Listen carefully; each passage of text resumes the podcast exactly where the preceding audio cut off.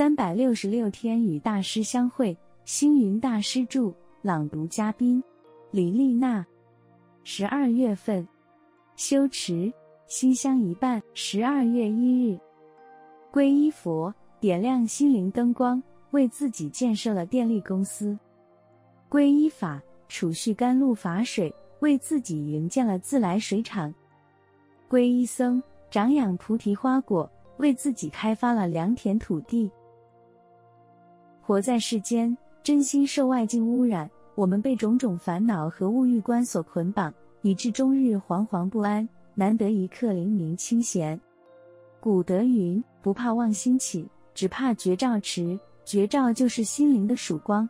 所谓“福至心灵，拨云见日，柳暗花明，枯树逢春”，那种觉悟开通、心明意解的清醒，就是无人心灵曙光的显现。